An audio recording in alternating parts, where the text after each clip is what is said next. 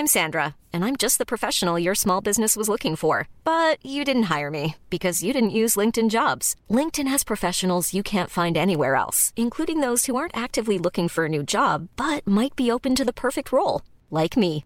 In a given month, over seventy percent of LinkedIn users don't visit other leading job sites. So if you're not looking on LinkedIn, you'll miss out on great candidates like Sandra. Start hiring professionals like a professional. Post your free job on linkedin dot com slash people today.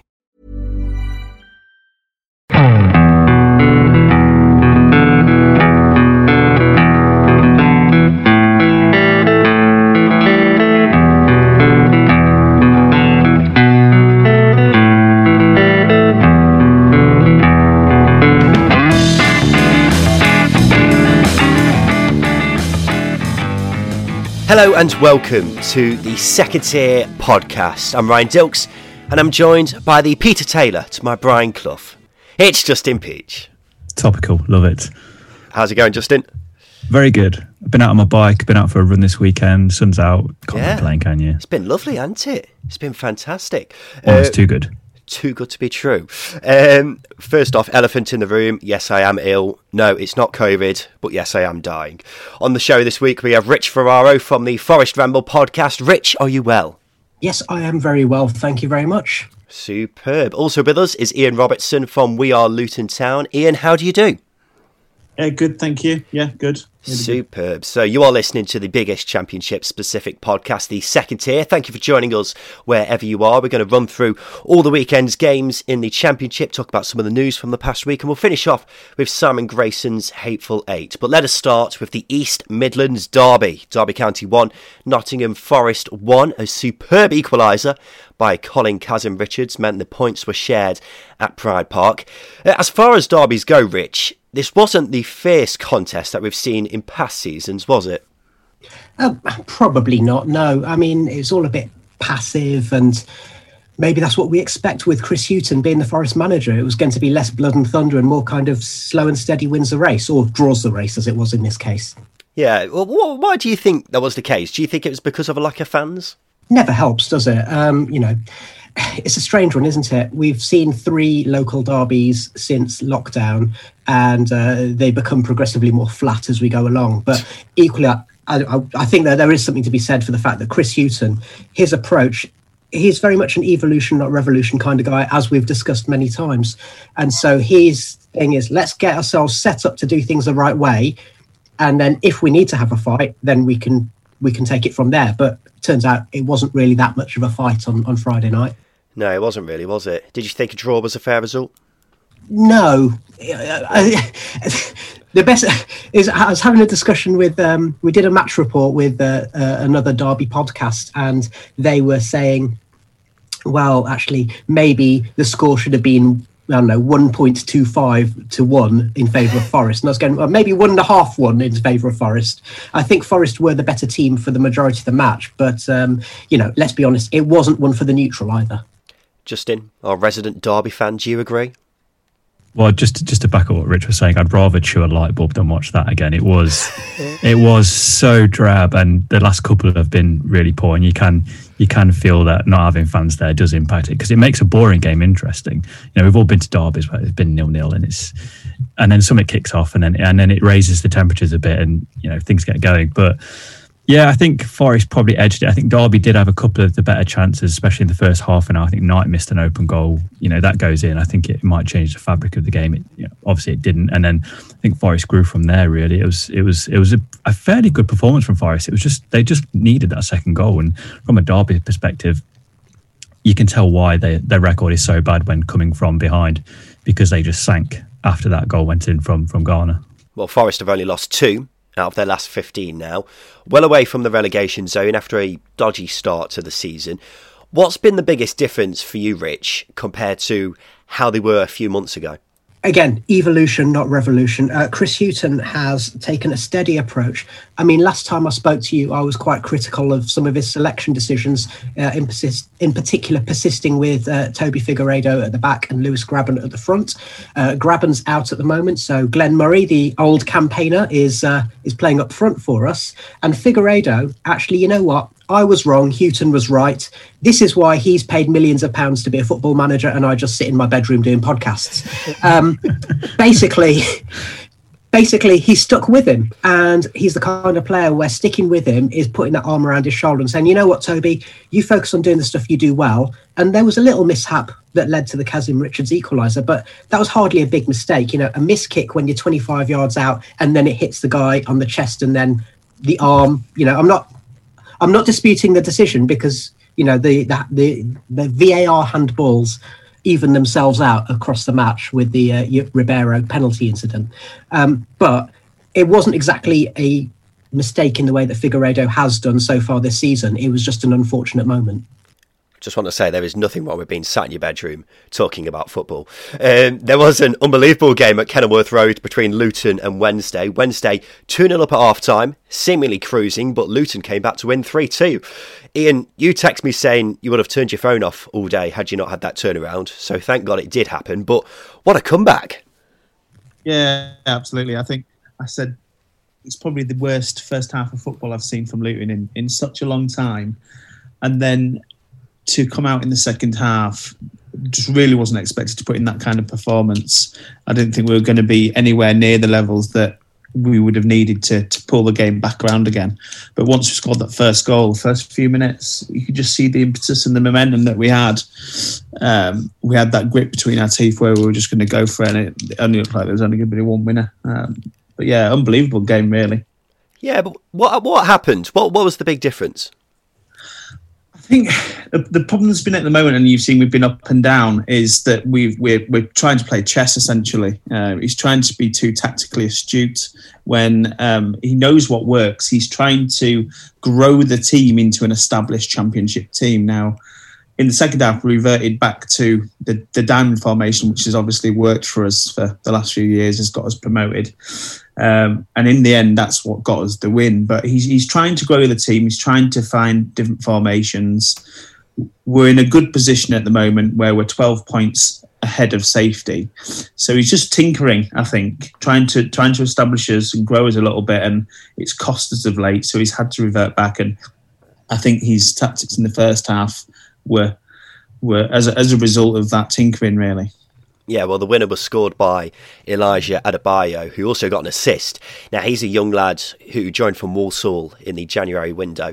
Uh, tell us a bit about him, what he's like and how he's done so far at Luton, Ian. Well, he's, he's only really played two games. He came on as a sub in, in, in, when, in his first appearance, and then he's played two games since, and obviously scored in each of them and an assist yesterday as well. But I think the most impressive part of his game is, is, is how cultured he's been up front, how strong he's been. He looks like a championship player. Um, his timing, his hold-up play is really good. He's He's been working really, really close with um, with Mick Hartford. In, in fact, they, they worked on that goal in particular the day before in training. Um, so he's been working very hard with him in terms of scoring goals and his movement work. But he's just a breath of fresh air, really. He gives us something different. He's, he's, a, he's a very much a, um, a Mick Hartford or Steve Howard type player who, who can net goals, and his movement's good, he's strong. Um, so I'm looking forward to what he's going to do towards the end of the season and, and next year. Yeah, well, the result sees Luton climb back into mid-table after a little wobble, left them looking over their shoulder a bit. But for Wednesday, Justin, this was a terrible loss, really. Not only because they were leading, but also because they are desperate for a win, aren't they? This is their fourth straight loss. And if they're going to stay up, then the results need to turn around soon, don't they? They do. I think this... I think dropping the two-goal lead and then dropping the points... is Well, dropping the two-goal lead is probably more damaging than, than dropping points here for, for Wednesday, because... you look at how experienced the Wednesday team was. Dropping a two-goal lead shouldn't be in that remit for them. It's it shows the the difference in not attitude but quality that's just slowly dropped over the years. Uh, I, I think if Wednesday go in three nil at half time, I think Windass had a really good chance one on one. If he puts that away, it's two nil. Then he scores another shortly after. I think if they, they go in three nil, it's, it's a different game. It's a it's a harder game for Luton to come back into, but. As I say, it's not a good. It's not good from a team that is, is heavily experienced to drop a two goal lead like that. That is going to possibly. I'm not going to say it's going to resign them to, to relegation, but it's a mountain to climb now for them. Well, they've got a massive game against Rotherham in, in midweek. That is a gigantic game. Uh, Rich and Ian, thank you for now. We'll come back to you both a bit later on when we play Simon Grayson's Hateful Eight. But for now, me and Justin are going on a trip around the grounds, and we'll begin at the Vitality Stadium for the game between Bournemouth and Watford. A bit of a dull game, really, until everyone starts scrapping. Mike Duffy is from the Watford podcast Voices of the Vic. And Mike, that all escalated very quickly, didn't it? Certainly did. And people say there's some sort of a rivalry and maybe fans try and sort of forge a bit of a rivalry. But do you know what? These games, because we've been with Bournemouth up and down with them, um, and we've played them so much these sort of last six, seven seasons, every game has been quite a feisty affair. So it's starting to have a tinge of rivalry uh, within the fixture. So, yeah, nothing less than I expected, to be honest. Just a shame about the result. Yeah, let's talk about the actual game, because it was fairly tight and I felt like it could have gone either way. Would you agree? Absolutely. You know, the, the big part of this season for us, unfortunately, is away from home. We just can't get it to click. You know, obviously, come into it off the back of four straight wins. Um, two of them away from home off the top of my head. So, you know, we, we don't score many goals away. And over the last few years against Bournemouth, they do, uh, apart from the odds couple, which have been sort of freak results, but they do tend to be draws throughout the sort of competition between us two. So I was expecting a tight game, more so because we don't tend to score many away. But the way it started, I thought, you know, we... we come out the blocks real quick, and uh, we, we should have made them pay for it early doors, because that's what's killed us at the end of the day. Yeah, well, this result comes off the back of four straight wins. Uh, have you seen an obvious improvement on the pitch? Yeah, definitely. You know, this is the formation that we've been screaming out for all season. You know, granted, Vladimir Ivic didn't have the players at his disposal to use his system effectively, but we are starting to see... And I suppose that comes with performances as well. We're starting to see confidence throughout the team much, much higher. We're trying things that we wouldn't usually do. Players are shooting from distance, which is silly. You know, if they're full on confidence, they're going to think, I fancy bagging from here. So, you know, we, we're attacking. We're actually going into games away from home, actually with some attacking intent, which is far from what can be said about us away from home earlier in the season. So, this formation change is a godsend. Cheers, Mike. Yeah, fighting aside, Justin, this was a tight game and really a massive result for Bournemouth and Jonathan Woodgate. It was. It was. It, it absolutely was. I thought they looked okay. They were well organised, and it was a, it was a game they needed to get a result in, really, just to stay afloat. And they were against a Watford team who have looked really, really good, actually, over the last four or five weeks. Like, really good. Um, And the midfield battle won it for them. I thought Ben Pearson was, was superb alongside Lerma and Lewis, Kick, Lewis Cook pulling the strings. Um, just just a quick one on, on Ben Pearson as well. Bournemouth haven't conceded when he's been on the pitch since he arrived. I think he adds a, a disciplined steel to them, and that, that organisation in the middle, that middle three, won them the game. It's as easy as that. Well, I was chatting to you just before we came on, and I was saying Ben Pearson, everyone's been hyping over his performance, but I don't think he was particularly any better than he has been for the numerous years that he's been in the Championship now. I thought he was just as good as he ever was, and that is very good. It really surprises me that a Premier League team hasn't taken a punt on him, because he's so good. Uh, but other teams are picking up wins at a frightening rate, and Bournemouth really needed to turn the corner, didn't they? And this was the perfect way to do it against one of the division's top sides. Uh, but Watford came into this game off the back of four straight wins, and I saw this game. Perhaps they edged it in terms of chances, but it was a massively disappointing goal to concede, wasn't it? One long ball over the top and Bournemouth score from it. Yeah, Backman being done at the, the near post as well. It's, it's, it's terrible. It shouldn't have been a goal, really. It just shouldn't no. have been a goal. Um, you got to defend better. Keeper's got to do better. But Watford have only won one in seven games against teams in the top six, which is quite a worrying trait, especially going into this business end. You know, you want to, well, you need to be picking up momentum, but also you need to be picking up results against teams that are in and around you. Just so as the, you know, if you're finishing the playoffs, you're saying to them, "We can beat you," but at the moment they haven't done that. And um, as I say, it's a bit of a worrying trait for them. Mm. I saw this game, and I think it pretty much summed up why I can't see Watford going up automatically this season, because if you were neutral and looked at the table, you'd probably think Watford have got a fairly good chance of finishing in the top two, but I'll be surprised if that happens, because I mean defensively they're absolutely fine. one of the best in the division. It's just going forwards where they lack that cutting edge, because, uh, well, the cutting edge that the likes of Norwich and Brentford have got. I look at Will Hughes, one of the most talented players in the division. He's been great since coming back from injury. We all know what he can do. But then the rest of the midfield, I'm, I'm looking at them and I'm asking, what are you bringing to the side? Same goes for Ken Sema. He blows hot and cold a lot. Ismail Assar also blows hot and cold way too much for a player of his ability. And then João Pedro's had a good season, but he's a young lad, and you can't expect him to play well every game. That's the issue for me, just going forwards, and I think it's going to cost them come the end of the season. Uh, another team fighting for promotion, but seemingly having a bit of a wobble at the moment, is Swansea. They lost three one to Bristol City, but it was their first win with Nigel Pearson in the dugout. Jack Dawson is from the Bristol City podcast B S three Talk. Jack, you've been on a lot recently, so I think we need to have a break from each other after this, but uh, what a result this was.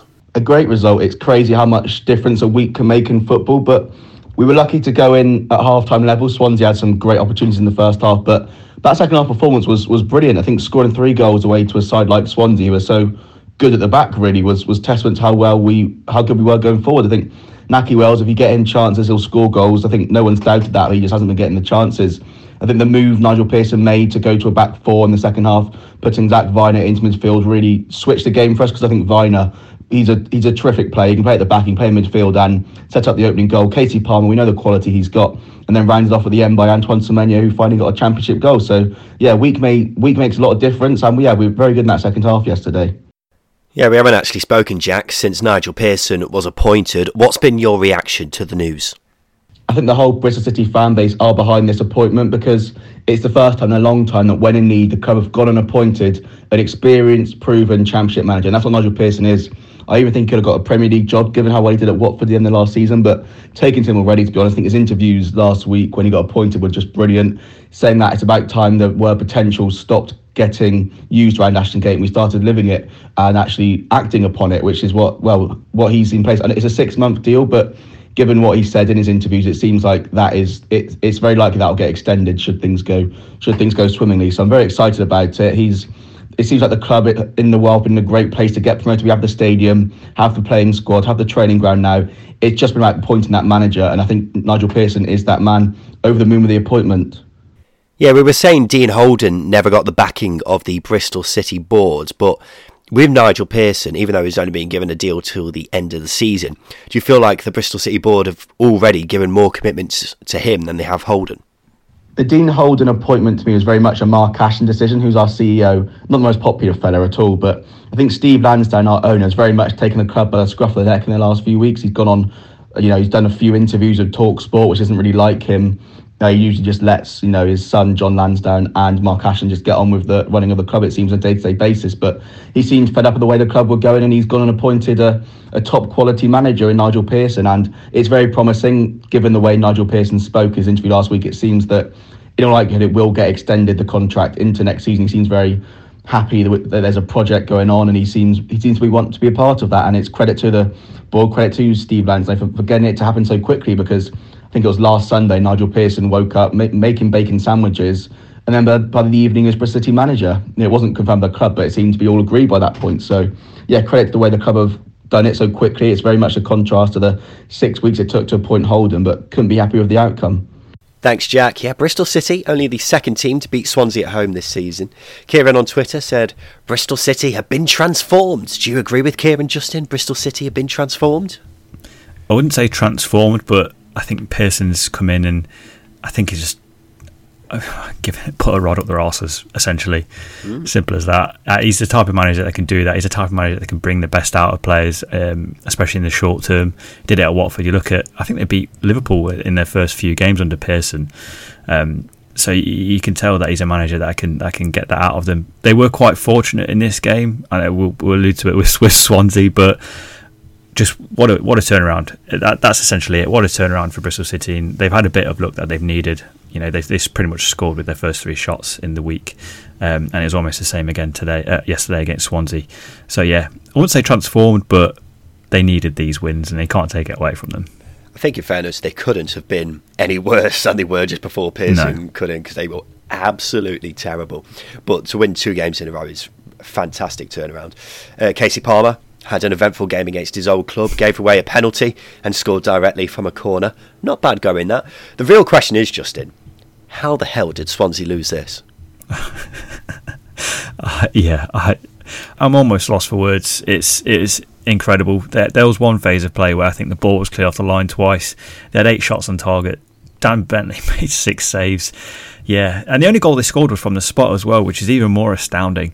It was just ridiculous. I don't I don't understand how, how they came away with just just one goal. It, it could have easily been six three. It was one of those games. It was it was just a strange one. Yeah, Noobs called it the Dan Bentley show, which is a, yeah. a fairly accurate description. Truan called it shithousery, which is also very accurate. Swansea have conceded seven in the past week. Before that, they had only let in fifteen all season, which is not bad going. I don't like talking about results and not giving the winning team any credit, but Bristol City had the chances and they took them. Mm-hmm. But I'd say at least eighty percent of this result was down to Swansea's own doing. Firstly, not taking the chances that were put towards him. And secondly, Freddie Woodman had a bit of a mare for the last two goals, didn't he? It was really sloppy on their behalf. Swansea are sat in fourth, four points behind Brentford in second, but with two games in hand. Rotherham have lost their last five games after losing one nil to Reading. They're five points from safety with two games in hand on the teams above them. Not looking good. Matt Lax from the Rotherham United podcast. Matt, how's the game? Very, very, very tough game yesterday. Um, the levels weren't there. It's two games in a row now where the performances have been below par. Um, we lost to Forest in midweek as well. This one was probably worse. Uh, we could, literally couldn't string two or three passes together at times. Uh, like it, at times, it looked like a team who hadn't played together ever. Um, we had a slight issue to start at what ten fifteen minutes in where Clark Robertson seems to have done his hamstring, so we had to change formation. But even before that, we just didn't look good enough. Uh, we missed some good chances. The irony is, we missed some good chances. So we, realistically, we should have got something out of the game. But it didn't, as strange as it sounds, it never felt like we were ever going to get anything out of the game. It was a really, really disappointing performance. Uh, and if that's a sign of things to come, then we are going to be in trouble. Yeah, we've been saying regularly on the show recently that Rotherham, despite results not going their way, are actually playing quite well. But it is five straight losses. You've not scored in your last four games. And something needs to change soon, doesn't it? Yeah, for the first first few games of this five-game loss run, we played all right. Cardiff played pretty well, Bournemouth played pretty well, and Norwich, we pushed Norwich very, very close. But like I said, the goals didn't come. Um, before that run, Cooksey and Smith looked unstoppable together. They've dropped off a bit. I think teams have wise, must have wisened up a little bit. Um, and they're sticking, Reading yesterday at times had two to three men marking uh, Michael Smith, which is fine, because then it should open up other areas of the pitch where there should be space for other people, but that hasn't happen- hasn't been happening. Um, there's people questioning Warney, uh, people asking for him to go, which I, th- I just think is stupid, especially at this stage of the season. But people are right to question the tactics. Yesterday, he went four four two with one winger. We were playing with one winger and three central midfielders in a forward across midfield. The balance was completely off, which meant, you know, that, that affects everything else. Um... The goals is a massive, massive worry. Uh, hopefully Smith and Crooksy can get back on it, and hopefully somebody else can help them out as well. Yeah, well, you've dropped back into the relegation zone. If you had to give a percentage chance of Rotherham staying up this season, Matt, what would you say? Games in hand are a help. Uh, two games in hand, whereas previously they were um, sort of helpful games in hand. They are now vital. Um, it's, it is, for me, it's on a knife edge. Uh, if we can turn performances back around to where they were, we'll be fine, because those performances were, fant- were at times fantastic, and the goals come through those performances. If they stay as they were yesterday and against Tuesday on Tuesday against Forest, then I can't see us stopping up. So it is on a knife edge, fifty percent chance of us staying up and going down, I think, at the minute. Cheers, Matt. Yeah, we're starting to sound a bit like a broken record here, Justin, but it's another good Rotherham performance, but they've lost again. It's, it's, it is a strange one. I think the run of defeats that they've had, they've they've gone from performing pretty good to almost sort of levelling out as pretty average, which is which is a, a massive shame, because um, I don't think they were as good in this game as they were in, in previous games. And I've said in the past, Rotherham for me are one of the better teams in the bottom six, but what they've struggled to do in the last sort of five, six, seven games is they struggled to keep clean sheets. We've seen with Derby and Forest that the better defensively you are, the more likely you are to rise up the table because you're avoiding defeat, essentially. Um, but it's, you know, it's five defeats on the bounce and it's no goals in four games. That's the, that's the worrying thing for me, is they're not scoring. They're not putting their chances away. They're not scoring goals. Yeah, but they are getting chances, aren't they? And it goes without saying that you've got to be putting them away. But I think the fact that they are creating chances is encouraging. If they weren't creating anything, then I'd be worried. Uh, that mm. game in midweek that they've got against Wednesday, gigantic. Uh, what did you think of the game from a Reading perspective? It, it was a, it felt like a must-win game for both sides, considering Rotherham's form and Reading's form and potential to slip out of the playoffs, because they've been in the playoffs all season pretty much, with a, other than a couple of weeks. So it felt like that sort of game where both teams were a little bit edgy. It was a bit tight, but Rotherham, uh, sorry, Reading had the better chances. Um, I think you know, looking at Lucas Shaw, for example, is one of the most more ruthless strikers in the league. He's gone from being one of the more ruthless strikers in the league to being quite wasteful. Um, I've got no doubt that once he starts scoring in, games like this won't be as tight, because he'll put away... I mean, he had four shots, none of them were on target, which is just sort of summing up their form at the moment. I mean, they were bailed out by Morrison, so I can see them improving after this, because this was a much better performance than it has been in the last couple of weeks. Well, you say that. I, I don't think it was a particularly convincing performance by Reading, I've got to say. I know Matt just now wasn't very happy with the performance from a Rotherham perspective, but I thought they were better than Reading. And right now, I, I look at the table and I think Reading will drop out the top six the way things are going. I really do. Um, about a month ago, they were looking like the real deal, playing well, results going their way, but a few things have changed since then. The main thing is they've been second best in the majority of games this month. And it's a really bad time for that to happen, particularly with Barnsley and Cardiff in such good form. And I think they desperately need Lucas Shaw to get back to his best, because he's been really poor in these last three games, as you were just saying. The next two games are against teams in terrible form, and if they don't win both of them, I think they're in trouble. One team in trouble at the wrong end of the table is Huddersfield, who got thumped three nil by Preston. Four losses in their last five games now, but Preston weren't in great form either, so it's a much-needed win for them. Jimmy Atkinson is from the Preston podcast from the Finney. Jimmy, a fairly comfortable win in the end. Yeah, good game yesterday. Uh, good game for both teams in the first half. I thought Huddersfield started really brightly. Should have had a penalty. Then they've brought a good, good save out of Daniel Iverson, our keeper. And then we've stepped it up a little bit. Um, a bit fortuitous with the goal. Uh, Brad Potts' powerful effort's just gone under Sarr's feet on the line. But then second half, we've really stepped it up. Um, probably our best half of football all season.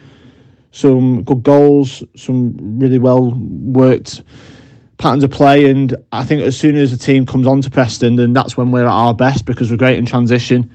And you can see that with the third goal. Um, it's three passes and it's in the back of the net. Um, two the outside of the right foot as well, which was really good to see. So, yeah, just a really positive display, and probably just rewards, really, because we haven't played badly in these last six games, but we've just not got the results. Yeah, Brad Potts was the real star of the show for Preston. He seems like quite a frustrating player, because every so often he'll have an absolute stormer but then go missing for the other games. Is that the case? Yeah, he's a bit of an enigma, to be honest with you, Ryan. He's, for me, he's better away from home when there's a bit more space, and his his work rate's fantastic. You know, it, there was a point yesterday when he's lost the ball on the edge of Huddersfield's eighteen-yard box, and they've counter-attacked us, and he's chased it back, and he's ended up tackling the lad pretty much on our eighteen-yard box. So, yeah, I, I like Brad Potts. I think he's got incredible work rate. He's got a good range of passing. He's quite... I think he's our second top goal scorer now after yesterday. So I think that shows what sort of player he is. He's best in the ten role, and I think he's only played a handful of games this season as a ten, because we've got good options in terms of Alan Brown, Daniel Johnson, Jason Malumbi. So, yeah, it was good to see him have a great game yesterday, and long hope it continues. Yeah, the other player who stood out for me was Ched Evans. Now, I've seen him a few times since he signed in January, and he holds up the ball well, but seems to lack that goal-scoring instinct, but played very well yesterday. Um, do you think he's the long-term answer to Preston's striker problems? Yeah, had a really strong game again yesterday, the Ched Evans. Linked, linked up really well with Elijah Scott Sinclair, Brad Potts uh, and Anthony Gordon. You know, his pass to the outside of the boot to put Barkey through for the third goal was, was class.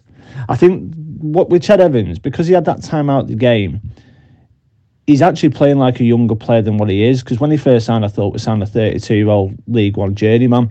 You know, he'd obviously had a good goal-scoring record with Fleetwood, but he's playing like a twenty-eight, twenty-nine-year-old in terms of his work rate, and that means we're getting a player that's coming into the peak of his career for a forward. And yeah, he's had a couple of chances in front of goal. The the one that stands out would be the, the Watford game at nil-nil. He missed a header against Q P R midweek, but took his chance really well yesterday. And I just hope that he builds on these partnerships that he's building around him, and yeah, hopefully we'll extend his contract because it runs out at the end of the season. Obviously, he's only signed a short-term deal, so we'll wait and see on that front, but positive signs are there, definitely.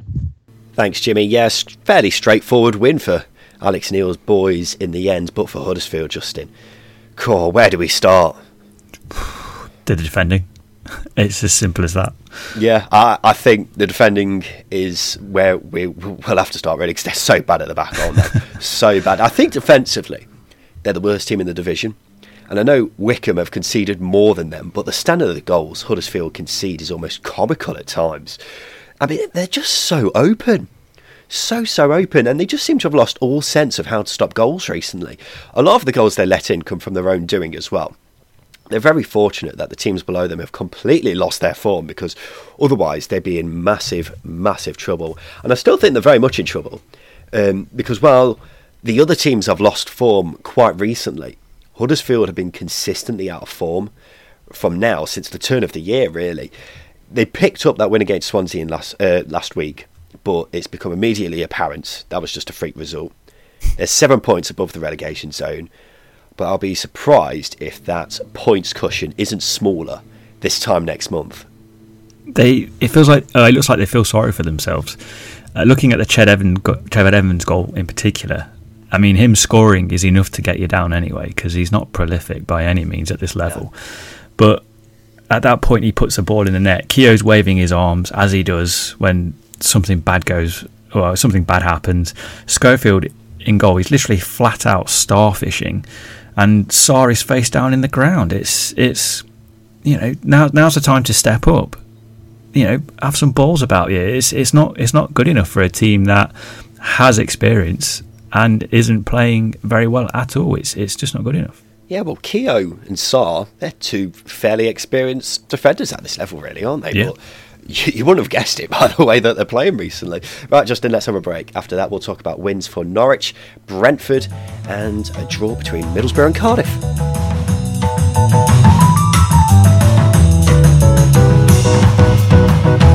I tell you what, there's nothing I love more than a classic football shirt. I've got loads of them. A Juventus shirt, Marseille shirt, even an Antalyaspor shirt. One of the reasons I've got so many is because I can get them for a great price from classic football shirts dot co dot U K. They've got shirts for teams from all over the globe, and that of course includes championship clubs.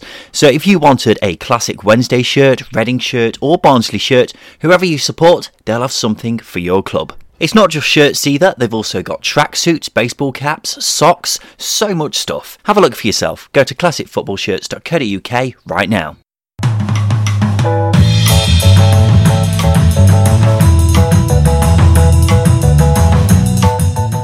Welcome back to the Second Tier Podcast. On Sunday afternoon, Norwich beat Wickham two nil thanks to goals from Timu Puki and Adam Eder.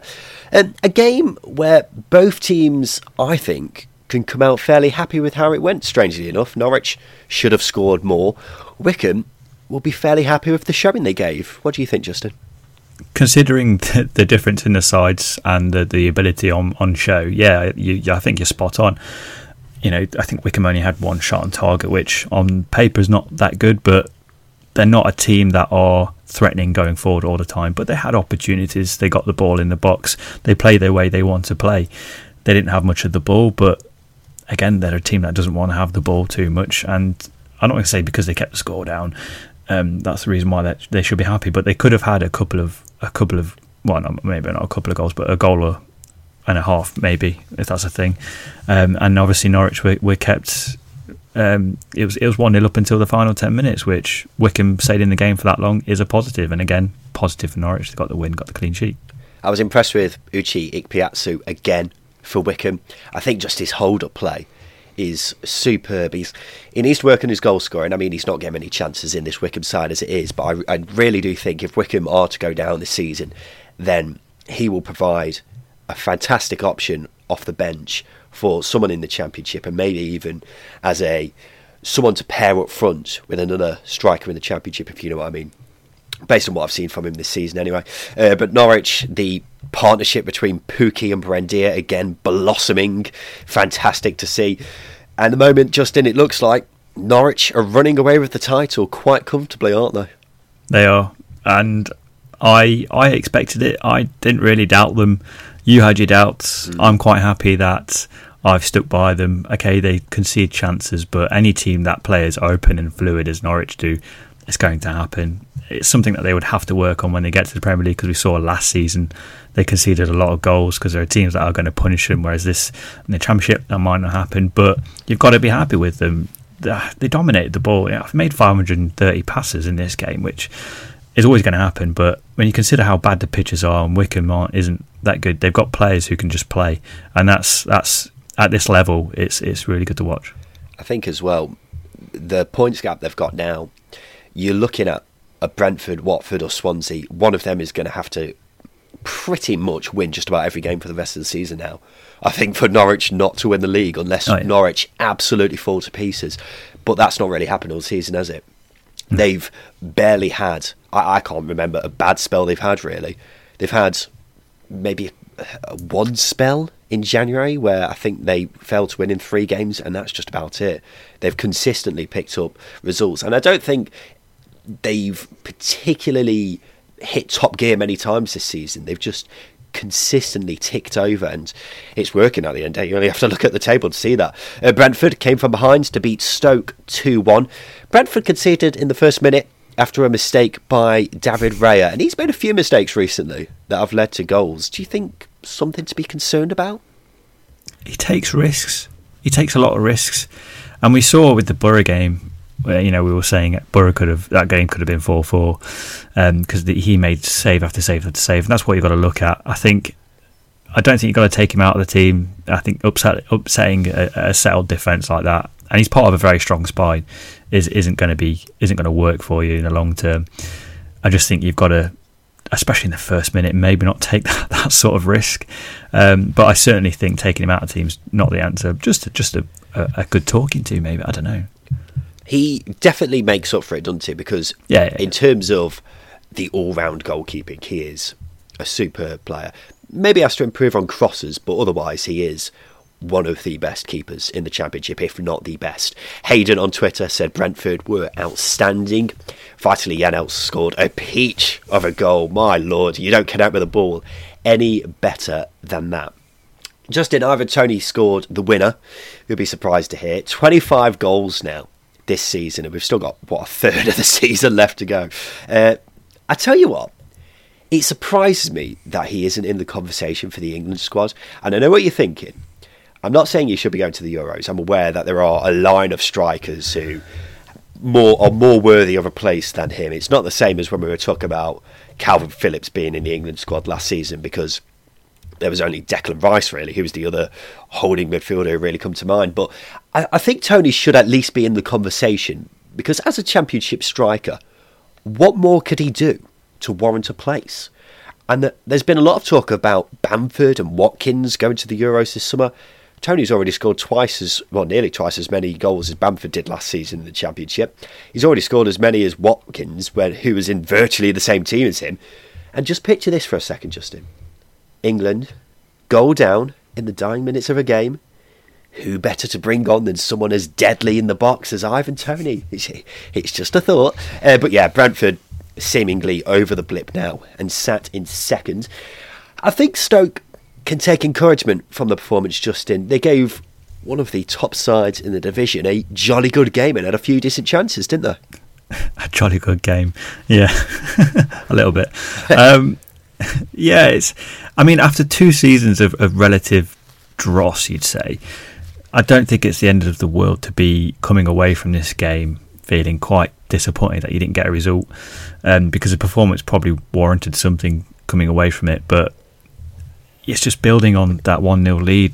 We've said it time after time after time that having not having a, an out-and-out striker who's prolific is going to hold you back when you're trying to get into the playoffs. Stoke sort of fall into that category, especially with the absence of, of Campbell and without an adequate backup for Fletcher.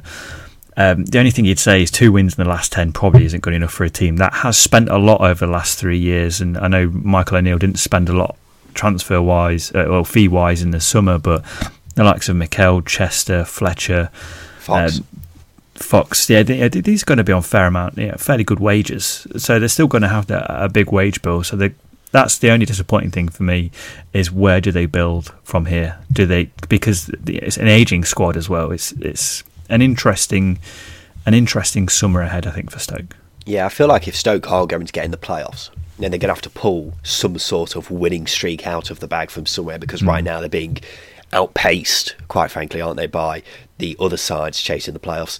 Two of the teams chasing the top six are Middlesbrough and Cardiff. They drew one all at the Riverside Stadium. Warnock versus McCarthy. The irresistible force meets the immovable object. Uh, which one would you rather go for a drink with, Justin? That's a really hard question. I'd edge toward McCarthy. Which one would you prefer to have as your girlfriend's dad? Oh, again, really hard one. Neil Warnock scares me. I'd go, I'd go towards McCarthy, but I think he had a good banter. And which one do you think would give the best hug? I feel like Warnock. Yeah. I imagine he's quite a huggable guy. Mm. Uh, shall we just leave that game there and move on? uh, mm. Yeah, let, let's not. We'll get angry D Ms if we do that. Uh, Cardiff and set piece goals, Justin. The greatest love story ever told. They've scored twenty-one this season. That's more than double nineteen of the other teams in the Championship. It's, it's, it's scary. It's just astonishing. Uh, it was scored by Sean Morrison. And I'm quite disappointed we missed this in midweek, Justin.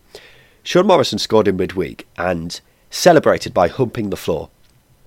Now, yeah. when he scored on Saturday, he celebrated again by humping the floor. I need answers. I need yeah. to know what that's all about. Uh, Borough fan Bailey on Twitter said the performance was dogged. Dave called it head tennis. Uh, but Neil Warnock said after the game that he felt they deserved more. And he's not wrong, is he, really? Because... Again, I don't want to sound like a broken record, but Borough and taking chances has been a massive issue all season. It just makes you want to punch yourself in the face, doesn't it? Every time a chance comes by and it goes begging, and you're just like, what is this? It is deja vu. They limited Cardiff to two chances, which, considering the talent Cardiff have got and how good they've been, um, that's that's that's very good. And a goal came from a long throw-in. So...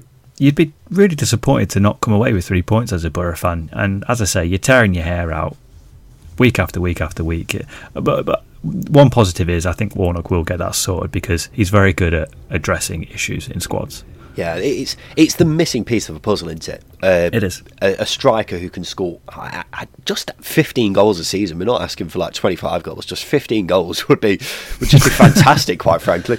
Uh, the form team in the Championship, Barnsley, continue to look unstoppable. They beat Millwall two one. Uh, if there's one negative I can say about Barnsley, Justin, it's they should really be making these games more comfortable for themselves. This game they dominated, but won by one goal. Bristol City last week they absolutely smashed, but won by one goal.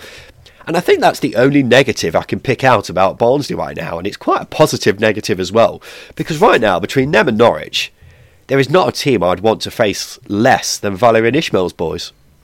It's funny you bring up Norwich, actually, because that's that's the fifteenth league win under Ishmael, and only Norwich have won more in the division since Ishmael took over. Wow. Yeah, which is... Yeah, wow. Um, it's their fifth league win in the row. It's the first time they've done that since twenty sixteen. Another positive is Corley Woodrow's hit ten-plus league goals in in his third consecutive season, which, again, why has nobody picked him up? It's, it's again, it's a, it's a strange one.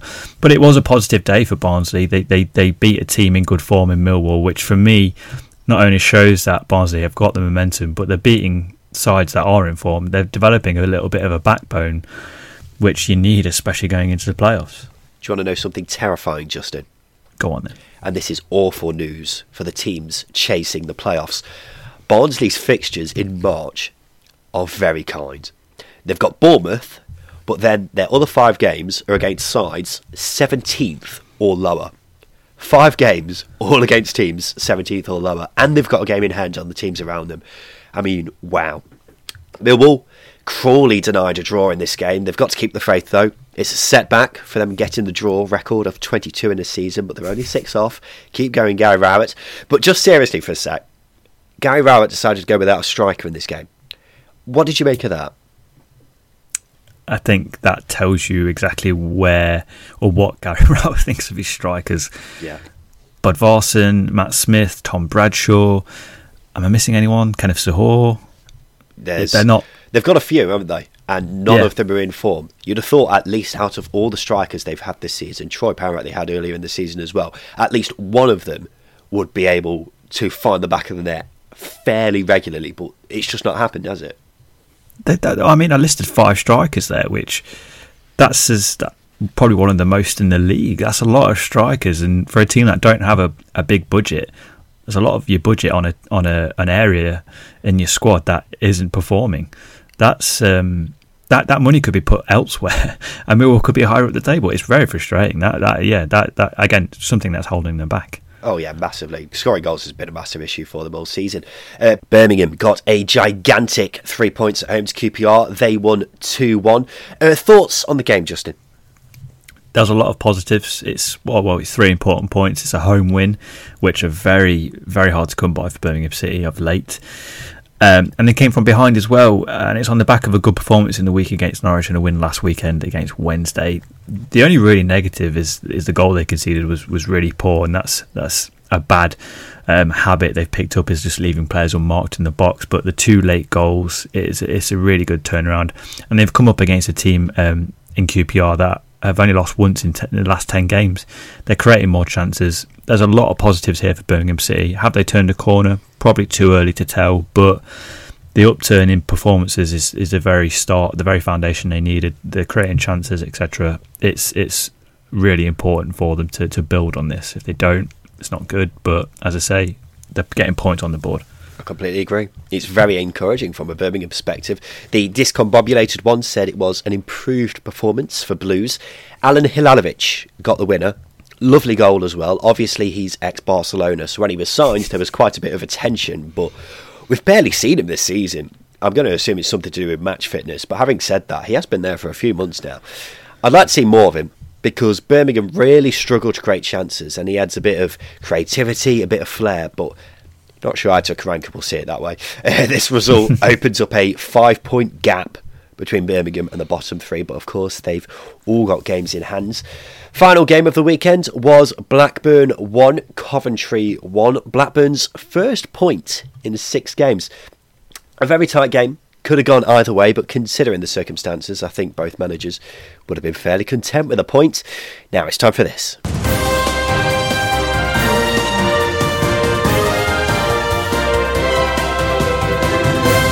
Yes, it's time for the news. A bit of a quiet week, actually. Not much going on at all, Justin.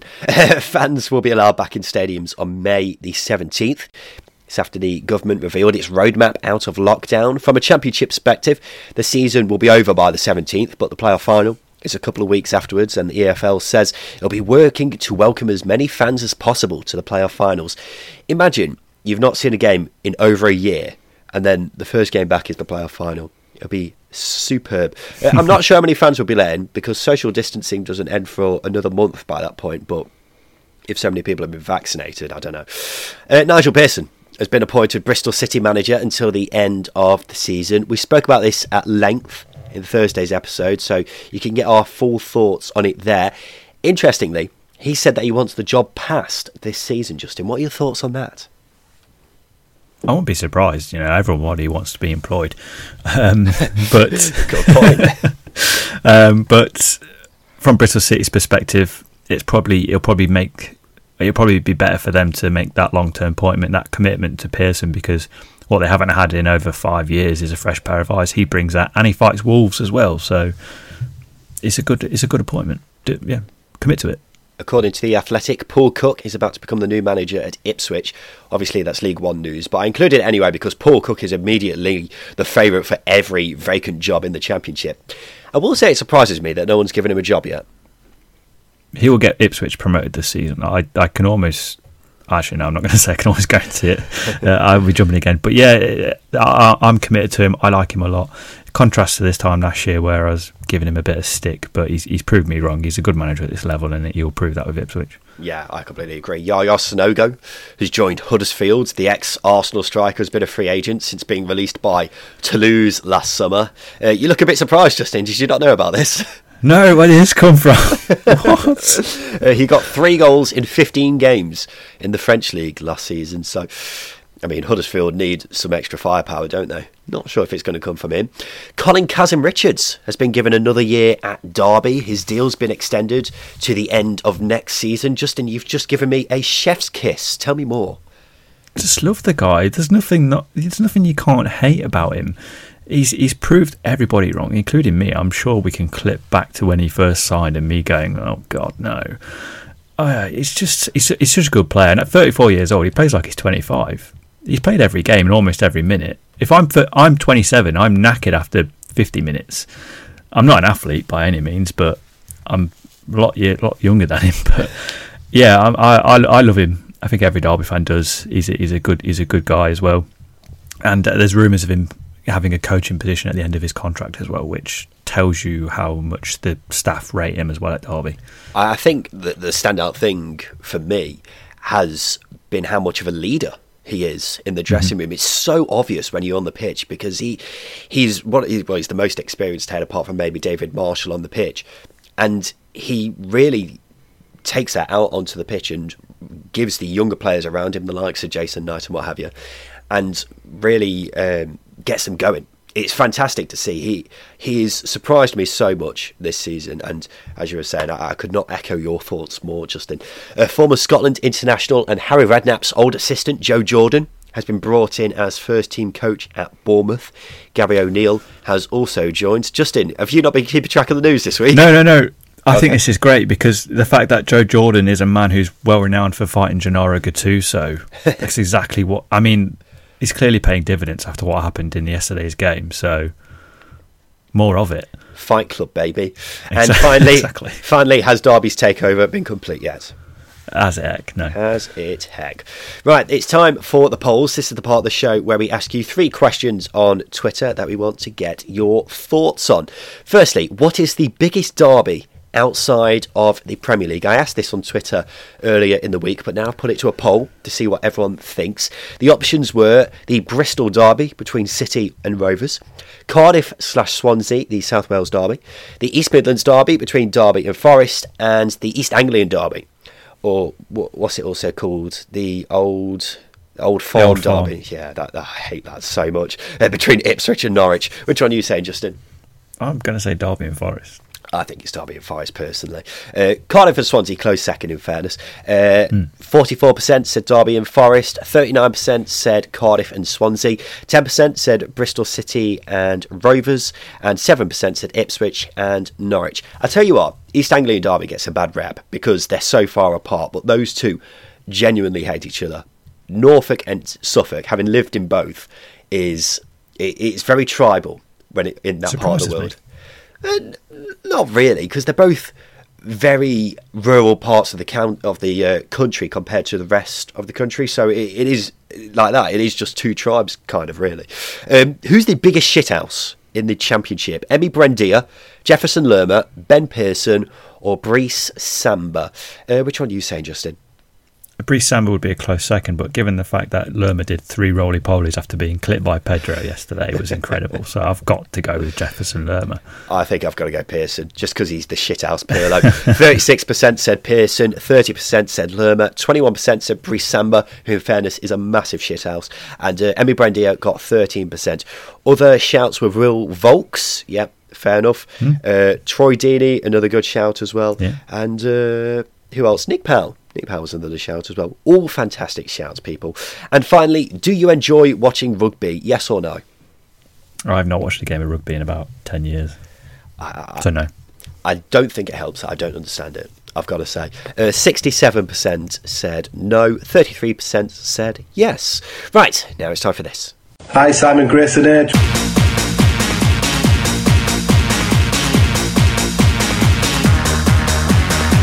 So this is Simon Grayson's Hateful Eight. Welcome back to the show. Ian Robertson from We Are Luton Town and Rich Ferraro from the Forest Ramble.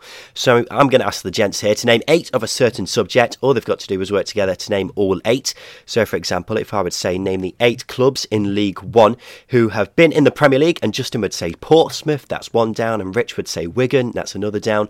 But if Ian would say Burton, then he'd be out. So what you need to do, gents, is give me all eight answers without all of you being eliminated. So, of course, we've got a Derby fan, Forest fan and a Luton fan on the pod.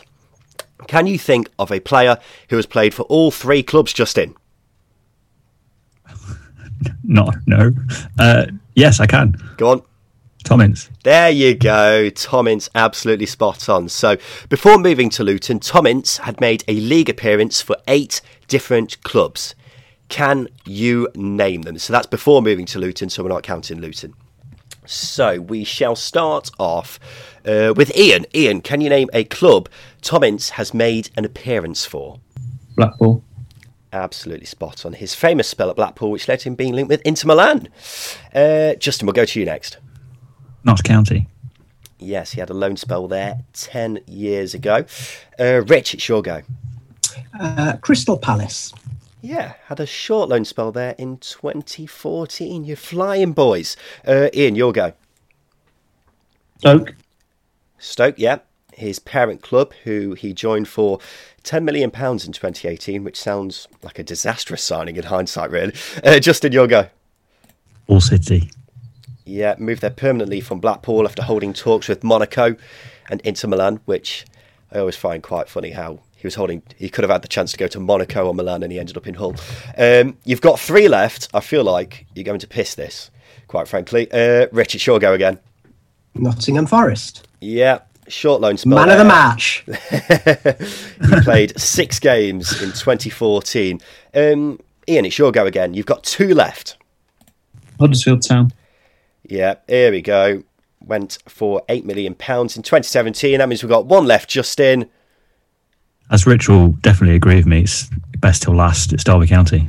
There you go. Moved there for five million pounds in twenty fifteen and scored double figures in each season at the club. Wow, I did not expect you to sail through that as easily as you did. Well done, boys. I'm very impressed. Rich, how was that? I was really... This is the bit of the podcast I was really worried about. Well, you, you, you had nothing to worry about in the end. That was uh, fairly comfortable, really. Uh, Ian, you were telling me just before you came on how you did quite terribly uh, last time you were on Simon Grayson's Hateful Eight, but do you feel like you've made up for it? Well, I think I was lucky the answers that I knew, that they, them guys didn't get them and they went with the other ones, really. If I'm honest. Definitely, yeah. Well said. Well, boys, thank you for your time today. This has been the Second Tier Podcast. This has been the weekend edition of the Second Tier Podcast. We'll, of course, be back again on Thursday for all the midweek games in the Championship. So, Rich Ferraro from the Forest Ramble, thank you for your time today. Thank you very much. Ian Robertson from We Are Luton Town, thank you for your time today. Cheers, have a good week.